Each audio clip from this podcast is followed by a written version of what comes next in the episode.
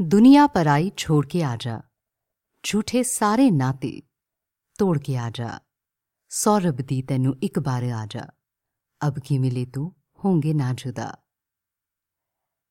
ये सच्चाई है उनकी, जो आज भी अपने प्यार को पाना चाहते हैं, उनके साथ जीना चाहते हैं, और बार बार कहते हैं, बस एक बार मौका दे दी ज़िंदगी। पर ज़िंदगी बड़ी स्मार्ट है। वो हंसती है और कहती है, क्यों बॉस? इस बार कितने दिल तोड़ के मिलने का इरादा है? Then we get back to the reality of our lives लेकिन वो इंसान हमारे जहन के एक कोने में हमेशा बसर करता है। किस्से और कहानियाँ में मैं हूँ आरती, और हमारी आज की कहानी है, खूबसूरत है वो इतना। बाय कर्नल गौतम राजऋषि चलिए शुरुआत करते हैं। शादी करके किसी एक शख्स के साथ पूरी ज़िंदगी कैसे गुजारी जा सकती है? सुशांत। सुश का बस यही वो डायलॉग था, जिसने लाल गुलाबी नीले नीले खुशनुमा दिनों को गहरी काली भूरी उदास शामों की चादर से ढक दिया था। नहीं, ऐसा तो कुछ नहीं हुआ कि कयामत आ गई या धरती डोल उठी या फिर आसमान फट पड़ा, और ऐसा भी नहीं हुआ कि रति टूट गई, बिखर गई। कहीं की नहीं रही। रति की सही सही प्रतिक्रिया क्या थी? ये तो अब इतने सालों बाद बता पाना संभव नहीं, और सच तो ये है कि सुश ने आखिर ऐसा किस रो में आकर कहा था। बात के वर्षों में इस बारे में हर्ष जितना सोचता, उतना ही उलझता जाता था। कहा तो और भी बहुत कुछ था सुश ने उस डायलॉग के साथ। जैसे कि उसका शादी जैसी संस्था में विश्वास नहीं है कि जमाना लिव इन रिलेशनशिप का है, वगैरह वगैरह।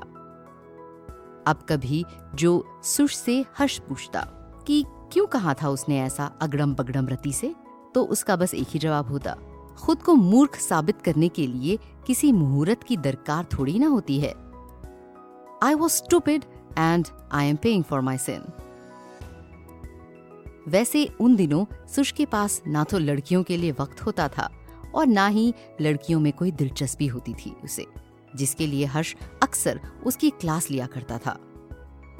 उसके तो बस दो ही शौक थे, पहला फुटबॉल और टेनिस और दूसरा उसका प्रोफेशन लेकिन सालों पहले सुश के उस डायलॉग का लबलुआब जो उस वक्त रति ने निकाला था, वो यही था कि सुश की उसमें कोई दिलचस्पी नहीं। वैसे कितने साल पहले की बात होगी ये? सोचने बैठता है हर्ष तो सदियों पुरानी बात लगती है, और उंगलियों पर गिने तो बात बहुत साल पहले की भी नहीं है। रति सुश की कंपनी में आई थी, आईटी स्पेशलिस्ट बनकर, तकरीबन आठ साल पहले। तब तक सुश को चार साल हो चुके थे कंपनी ज्वाइन किए हुए, और रति के आते ही उसे सुश के अंडरस्टडी के तौर पर नियुक्त कर दिया गया था। सुश के जिम्मे में आईटी का पूरा दारोमदार था, उस मल्टीनेशनल कंपनी का। उन्हीं दिनों कभी सुश ने फ़ोन पर ज़िक्र किया था हर्ष से, रति के बारे में। कुछ खास तो नहीं कहा था उसने, बस यही कि एक बहुत ही ब्राइट लड़की आई है आईटी में। साउथ इंडियन है, गोल्ड मेडलिस्ट है अपने बैच की। अपने ही इंस्टीट्यूट से है। जब सुश और हर्ष दोनों फाइनल सेमेस्टर में थे, तब दाखिला लिया था रति ने उन्हीं के इंस्टीट्यूट में। और फ़िलहाल वो उसकी अंडरस्टडी है कंपनी में। हर्ष ने शायद कुछ कह के छेड़ा भी था सुश को उस वक्त रति के नाम को लंबा खींचकर छेड़ते हुए। हाँ फ़ोन कट जाने के बाद बहुत देर तक दिमाग पर ज़ोर डाल के सोच रहा था वो, इंस्टीट्यूट की लड़कियों के चेहरे को एक एक कर ध्यान में लाते हुए और उसे रति के नाम से जोड़ते हुए, लेकिन इंस्टीट्यूट की भीड़ भरे कैंपस के चेहरे इतना भी कहाँ याद रह पाते हैं। और वो भी एक जूनियर का चेहरा। कहाँ पता था उस समय कि यही रति का नाम बाद वक्त में सुश को ताउम्र अकेलेपन के लिए अभिशप्त कर देगा और हर्ष को एक स्थायी अपराध भाव के बोझ तले कि फिर हर्ष और सुश के बीच में सब कुछ ठीक रहते हुए भी एक अपरिभाषित सा अबोलापन आ जाएगा इस विषय को लेकर। कि दोनों अपनी दोस्ती में दुनिया भर की बातें तो कर सकेंगे, सिवाय इस विषय के कि रति फिर एक तरह की दोहरी ज़िंदगी जीने को शापित हो जाएगी उम्र भर के लिए। पता होता भी तो कैसे? ये तो वो दिन थे कि जब दुनिया को रौंद कर आगे बढ़ते जाने का ख्वाब, महज ख्वाब नहीं, हकीकत लगा करता था। जब पूरे सिस्टम के खिलाफ मुठ्ठियाँ उछालना और भ्रुकुटियाँ टेढ़ी करना पसंदीदा शगल हुआ करता था, जब सारी लड़कियाँ खूबसूरत मगर बोरिंग हुआ करती थीं। ये वो दिन थे जब हर्ष इश्क में बोराया हुआ था और सुश बिंदास आज़ाद परिंदे सा उड़ता फिरता था। ये वो दिन थे जब दोनों ओर से आने वाले फ़ोन और खतों में हर्ष की तरफ़ से श्रेया ही श्रेया रहती थी और सुश की तरफ़ से टेनिस या फुटबॉल या फिर उसका जॉब सच तो ये है कि सुश वो सब कुछ था जो गुपचुप तौर पर हर्ष होना चाहता था। तेज दिमाग, ज़बरदस्त स्पोर्ट्समैन और लड़कियों में लोकप्रिय। दोस्ती की शुरुआत इंदौर के ख्याति प्राप्त मैनेजमेंट इंस्टीट्यूट में दाखिला लेते ही हो गई थी।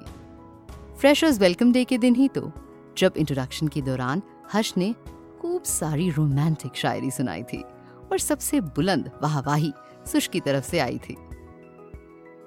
एक वो दिन था और अगले चार साल के प्रोजेक्ट असेसमेंट और सेमेस्टर्स की भागम भाग में प्लेसमेंट होने तक जब दोनों ही इंस्टीट्यूट में दो हंसों का जोड़ा के तौर पर जाने जाते रहे। प्लेसमेंट ने हंसों के इस जोड़े को अलग कर दिया। हर्ष को दिल्ली भेजकर और सुश को पुणे। दोस्ती का तार लेकिन बंधा रहा बदस्तूर, खतों और मोबाइल के ज़रिए।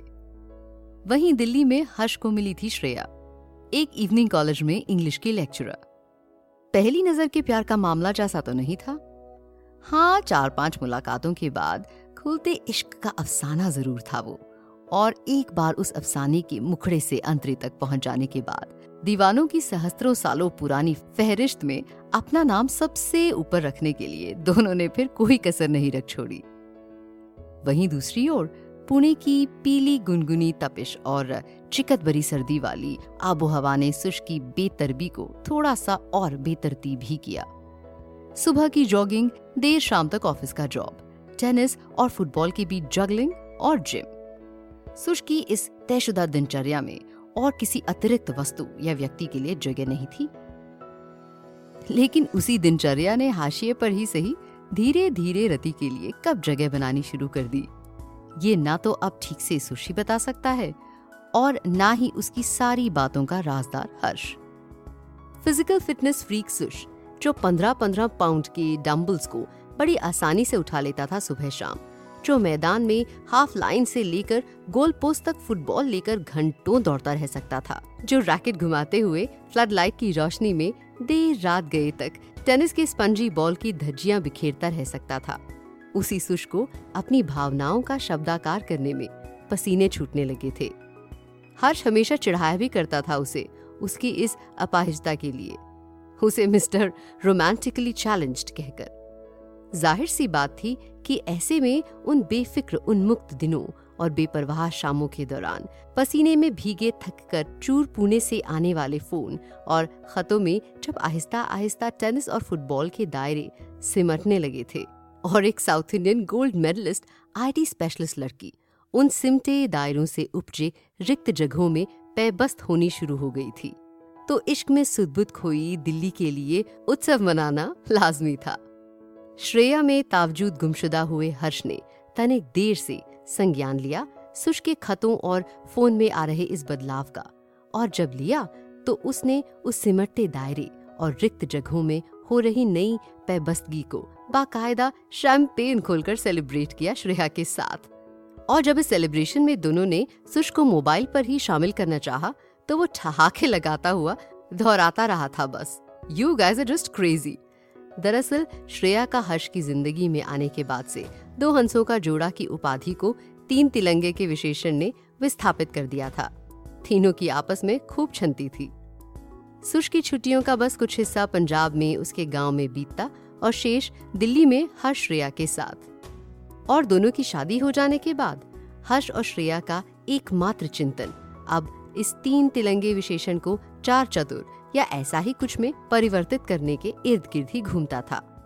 ऐसे में रति इस नए विशेषण को साकार रूप देने के लिए सबसे दमदार उत्तराधिकारी के तौर पर नज़र आने लगी थी। दिल्ली की जनवरी की वो कोई ठिठुरती हुई शाम थी, जब सुष का फ़ोन आया था। बातचीत शुरू होते ही हर्ष ने सुश की आवाज़ में छुपी एक विचित्र सी उदासी को, एक अजीब सी उद्विग्नता को पढ़ लिया था। क्या बात है? परेशान लग रहे हो? यार, लगता है मेरे कमरे को और मुझे अब एक अलार्म घड़ी की ज़रूरत नहीं है।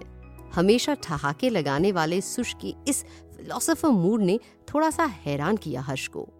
हुआ क्या? बताएगा कुछ?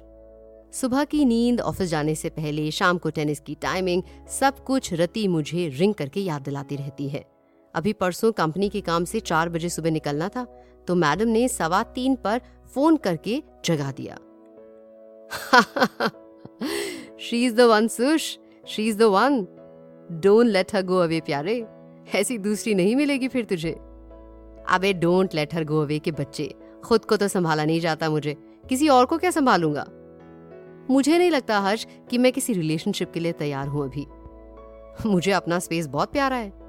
उसका कॉफ़ी लेकर मेरे चेम्बर में आ जाना या फिर लंच आवर में मेरे ही टेबल पर बैठना। ये सब ये सब कुछ कैसे कहूँ हर्ष? तू जानता तो है, मुझे अपने स्पेस में जब कई बार तेरा भी अतिक्रमण बर्दाश्त नहीं होता तो फिर उसका कैसे करूँ? गॉड तू और तेरा space she is in love with you Sush. वो तुझे संभालेगी प्यारे। मौका तो दे खुद को रिलेशनशिप के लिए। सब हो जाता है मेरी जान। You know me Harsh. मेरी बेतरतीबी ही मुझे डिफाइन करती है। रिलेशनशिप के लिए ऑर्गेनाइज होना, उफ, सोच के ही सिहर उठता हूँ। और बातें यूँ ही चलती रही थीं। सुश हमेशा की तरह आश्वस्त नहीं हो पाया था जाने क्यों, इतना असहज था रिश्ते की डोर में बंधने से इसी टेलीफोनिक वार्तालाप के दो तीन महीने बाद ही वो महा एपिसोड हुआ था, जब रति द्वारा बातों बातों में सुश से शादी के बारे में राय पूछे जाने पर और खुद को लेकर सुश का मन टटोलने की कोशिश पर सुश ने वो लिव इन वाला डायलॉग मारा था और जिसके बाद रति एक तरह से सहम सी गई थी। कहा तो वो अपने स्टॉल डार्क हैंडसम बॉस को लेकर टीनेज वाली रुमानी दुनिया में विचरण करने लगी थी।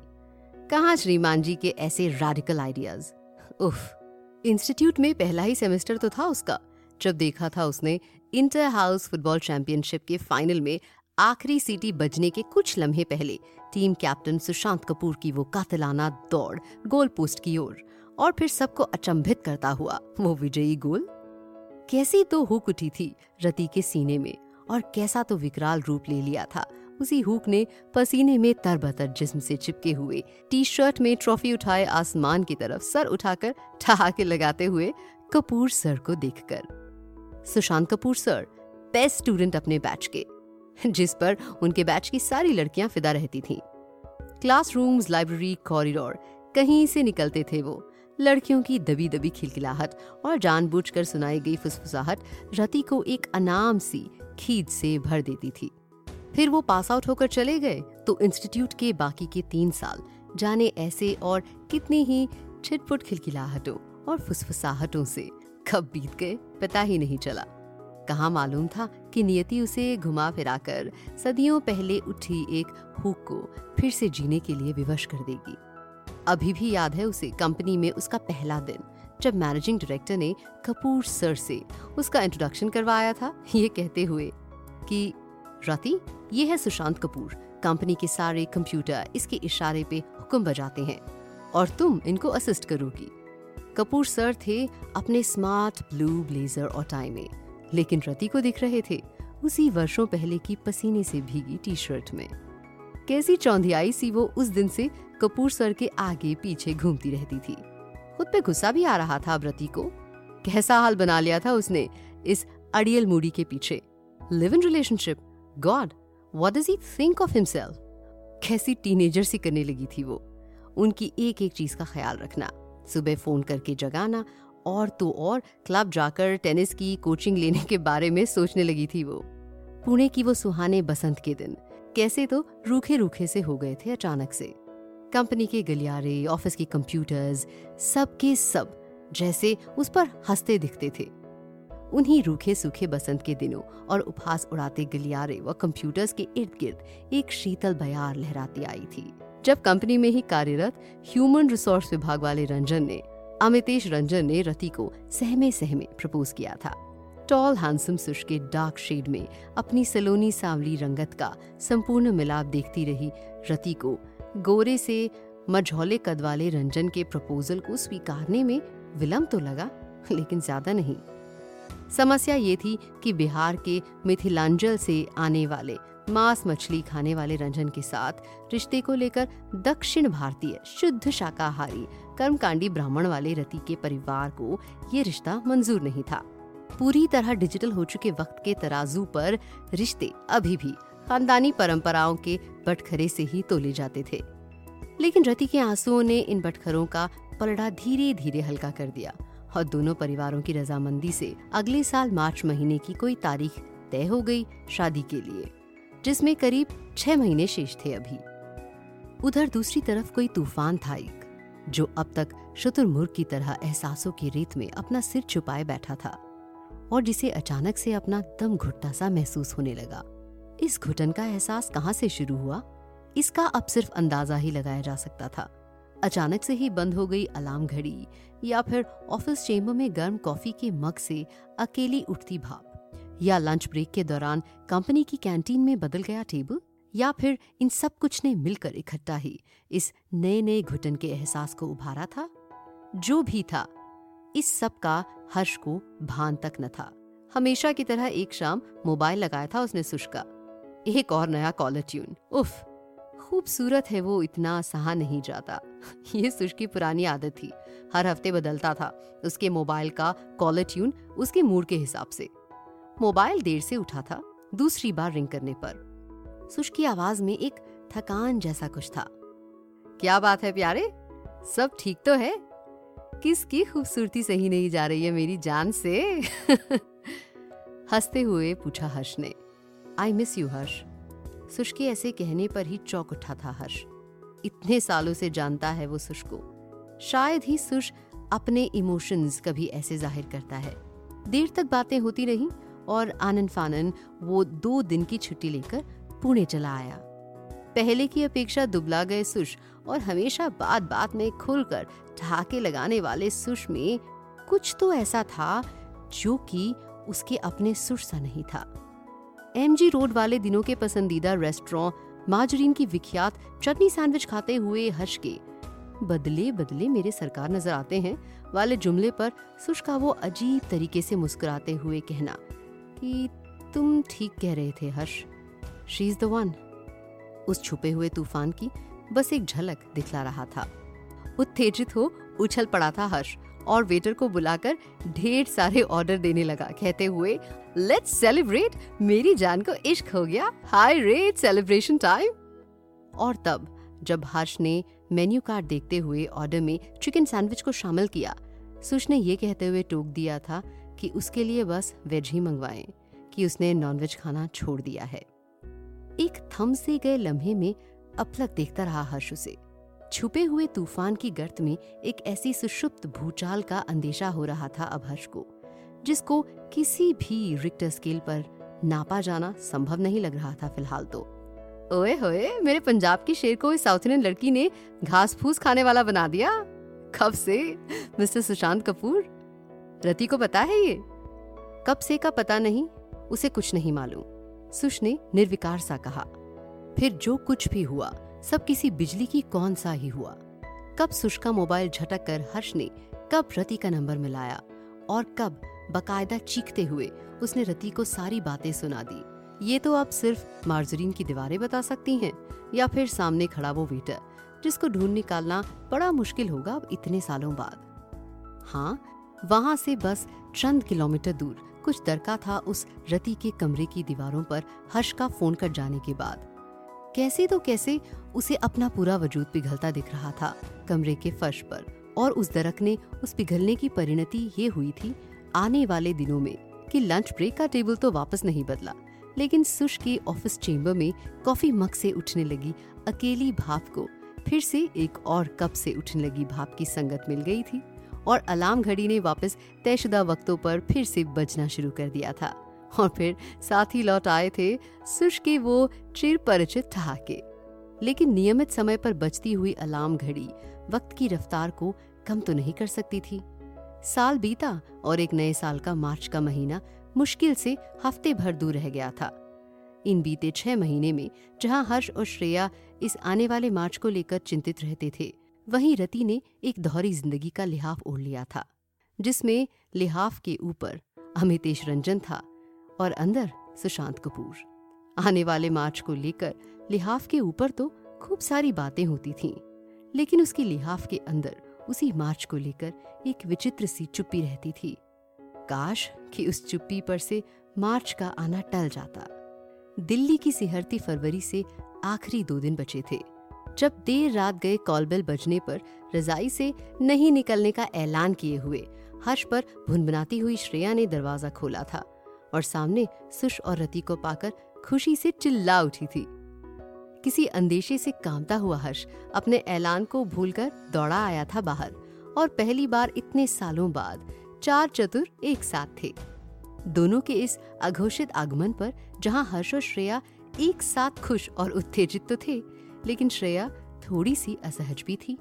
बातों में पता चला कि रति जा रही है दो दिन बाद मद्रास, अपने घर और सुश छोड़ने जा रहा है साथ में, उसे मद्रास तक। श्रेया का असहज होना थोड़ा सा इस बात को लेकर था कि बस दो कमरे के इस फ्लैट के दूसरे कमरे में दो दिन के लिए सुश और रति एक साथ थे। हर्ष के कुछ भी समझाने पर श्रेया का बस एक ही सवाल होता था, फिर उस बेचारे रंजन का क्या? अगली सुबह श्रेया की असहजता पूरी तरह उभर कर सामने आ गई, जब वो अपने कॉलेज लेक्चरर के अवतार को ब्रेकफास्ट टेबल पर ले आई थी। सब चुपचाप बस सुन रहे थे उसको। तीन ज़िंदगी बर्बाद हो जाएगी। ये ठीक नहीं है। इसमें उस बेचारे रंजन की क्या गलती है? रंजन को सब बता देना चाहिए वगैरह वगैरह। रति सर झुकाए बस चुपचाप सुनी जा रही थी। सुश टेबल के नीचे उसकी हथेली थामे हुए था और हर्ष असहाय सा ब्रेड कुतरता हुआ सिर हिला रहा था सहमति में। ब्रेकफास्ट खत्म होते होते श्रेया ने ये घोषणा कर दी कि वो और हर्ष भी जाएँगे मद्रास रति के घर, रति के पापा को समझाने और इधर रंजन को बुलाकर उसे सारी स्थिति से अवगत करवा दिया जाए और उससे कहा जाए कि वो रति को भूल जाए। एक भारी भरकम सी खामोशी पसर गई पूरे कमरे में श्रेया की इस घोषणा से। जो देर बाद, बहुत देर बाद हौले हौले रति की सिस्कियों से थोड़ी हल्की हुई। रति के आंसुओं में नहाए अल्फाज ने उस दो कमरों के फ्लैट को पूरी तरह भिगो डाला था। जाने क्या क्या बोलती गई वो कि पापा हार्ट के मरीज़ हैं, वो नहीं संभाल पाएँगे, दूसरा झटका रंजन के साथ ही शादी को लेकर इतना बवाल मच चुका है और अब तो कार तक छप के बांटे जा चुके हैं। और फिर हिचक हिचक कर रोते हुए उसने तीनों को अपनी कसम से बाँध लिया। कि अब जो हो रहा है, उसे नियति मानकर होने दिया जाए। और फिर रति चली गई। खिसकती हुई वो नामुराद मार्च की तारीख भी आ पहुँची। मिथिलांचल से आई बारात ने सुना, खूब धूम मचाया मद्रासियों के कबीले में। बेढंगे दिन गुजरते जा रहे हैं तब से, बस। अनमनी सी शामों और सुबह तक की रथ जगों को लपेटे हुए। तीन साल पहले रति ने गोल मटोल से बेटे को जन्म दिया। जिसे सुश अर्जेंटीना के विख्यात फुटबॉलर के नाम पर मेसी कहकर बुलाता है और अभी छह महीने पहले हुई रति की बेटी को सानिया, जिसके लिए रति जाने कितनी बार हर्ष और श्रेया से शिकायत कर चुकी है कि उसे किसी और टेनिस प्लेयर का नाम नहीं सूझ रहा था क्या? I am okay with Serena I am okay with Ana लेकिन सुश सानिया पर ही अड़ा हुआ है। रंजन इस सबसे अब तक अनजान है और रति से टूटकर प्यार करता है। तमाम लड़कियों से सुश का रिश्ता जुड़वाने की हर्ष श्रेया की कोशिशें नाकाम हो चुकी हैं। अब तो ऐसी कोई चर्चा उठाने पर वो एकदम से आग बबूला हो जाता। मन के चंद सीलन भरे कोनों में वो अभी हर्ष श्रेया को दोष देता है, रति की शादी नहीं रुकवा पाने के लिए। इन बीते सालों में वैसे तो बहुत कुछ बदल गया है, जैसे कि रति जॉब छोड़कर रंजन का तबादला होने पर उसके साथ पटना चली गई है। दो बच्चों की किलकारियों में अलार्म घड़ी ने एकदम ही बजना छोड़ दिया है। सुश की छुट्टियों को अब हर्ष का साथ या पंजाब के गाँव की बजाय पटना ज़्यादा भाने लगा है कि उसके ऑफ़िस चेंबर में कॉफ़ी मग से उठने वाली भाप को अपनी संगत ढूँढने के लिए पुणे से ज़्यादा दूर पटना के डाक बंगला चौराहे से थोड़ा आगे मौर्य कॉम्प्लेक्स में जाना पड़ता है। लेकिन एक चीज़ जो बिल्कुल नहीं बदली पिछले कई सालों से, वो है सुश के मोबाइल का कॉलर ट्यून हर्ष पक चुका है पूरी तरह सुन सुनकर वही वही गाना। जब भी कॉल करता है सुश को, खूबसूरत है वो इतना, सहा नहीं जाता। कैसे हम खुद को रोक लें कि रहा नहीं जाता?